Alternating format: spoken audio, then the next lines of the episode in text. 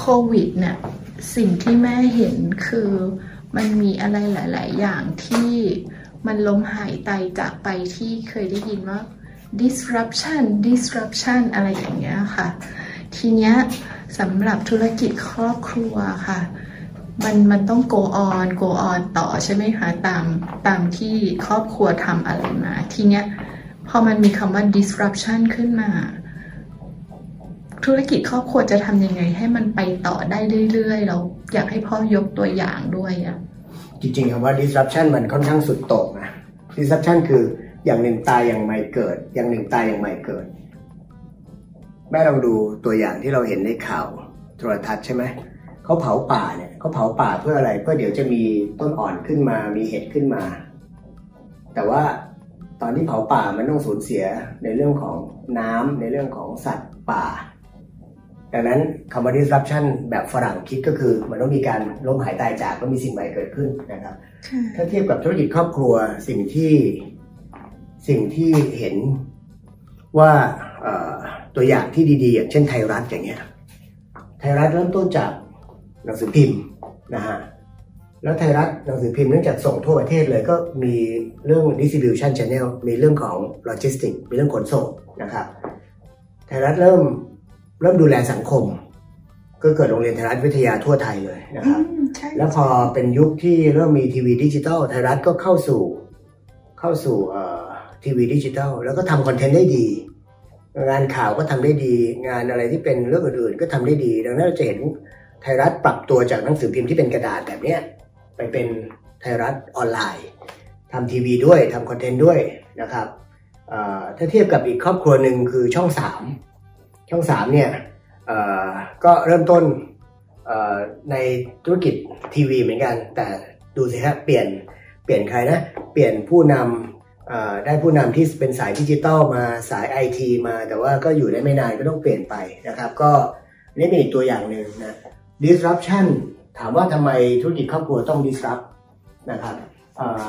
ถ้าไม่ disrupt ตัวเอง ถ้าไม่ disrupt ตัวเองนะ ผลที่ตามมาคือก็จะถูก ระบบถูกโลกนี้หรือถูกคนอื่น disrupt ยกตัวอย่างเช่น ยกตัวอย่างเช่น ธุรกิจครอบครัวหนึ่งมาจากเยอรมนีเข้ามาประเทศไทยในยุครัชกาลที่ 4 ที่ 5 เนี่ย มาเปิดห้างขายยา ชื่อบีกริม ปัจจุบันบีกริมอยู่ร้อยกว่าปีละ ไม่ได้อยู่ในธุรกิจขายยา แต่ปรับเปลี่ยนตัวเอง modernize ตัวเอง ปรับเปลี่ยนให้เป็นธุรกิจพลังงานจนบีกริมเนี่ย เป็นธุรกิจพลังงานที่อยู่ในตลาดหลักทรัพย์ตอนนี้ติด top 10 มีครอบครัวหนึ่งเราเห็นครอบครัวอย่างโอสถสภา เริ่มต้นจากขายยา ยากฤษณากลั่นตรากิเลนทัมใจนะแล้วก็แฟรนไชส์ลิโพวิตันดีมาจากจากญี่ปุ่น ปรับเปลี่ยนตัวเอง ปรับเปลี่ยนตัวเองเป็นอะไรเป็น M150 ตอนนี้ 130 ปีเข้าตลาดหลักทรัพย์ แล้วก็โกอินเตอร์นะครับ อีกครอบครัวหนึ่งอย่างอย่างบุญรอด บุญรอดคือก็เริ่มต้นธุรกิจก็จากจากเบียร์ใช่ไหมนี่จะ90ปีละ ระหว่างทางเนี่ย ตอนนี้บุญรอดเริ่มทำอะไรครับ ไปทำสิงห์เอสเตททำอสังหาทำอะไรอีกทำ F&B ทำ food ใช่ไหมได้ยินข่าวใช่ไหมสิงห์ไปเทคโอเวอร์ซานตาเฟสเต็กนะครับนะฮะอ๋อ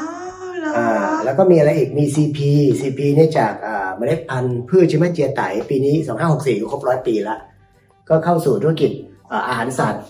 เลี้ยงสัตว์เป็น contract farming เข้าสู่ธุรกิจ telecom ใช่ไหมเข้าสู่ธุรกิจ telecom แล้วก็ไปธุรกิจในต่างประเทศ นอกจาก diversify ออกนอก comfort zone แล้ว เขาได้ disrupt ตัวเองคือยังคงมีเมล็ดพันธุ์พืชอยู่นะครับพันธุ์ผักพันธุ์พืช แล้วก็ไปทำธุรกิจอื่นที่มันเกี่ยวเนื่องอืมฮึดังนั้นถ้าเรามองธุรกิจครอบครัวที่เอ่อไปไม่รอดนะครับอ่าถูก disrupt เนี่ยคือธุรกิจครอบครัวที่อยู่เฉยๆ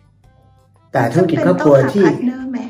จำเป็นต้องหา partner ไหมก็หาคนที่เก่งกว่าเราเชี่ยวชาญกว่าเรา โดยที่เราไม่เสียจุดยืนของตัวเอง โดยโดยที่เราไม่เสียอ่า control power หรือความเป็นเจ้าของของเราอืมค่ะนะครับค่ะคือช่วยกันใหญ่ค่ะไม่จำเป็นต้องขายธุรกิจทิ้งอ่าฮะ synergy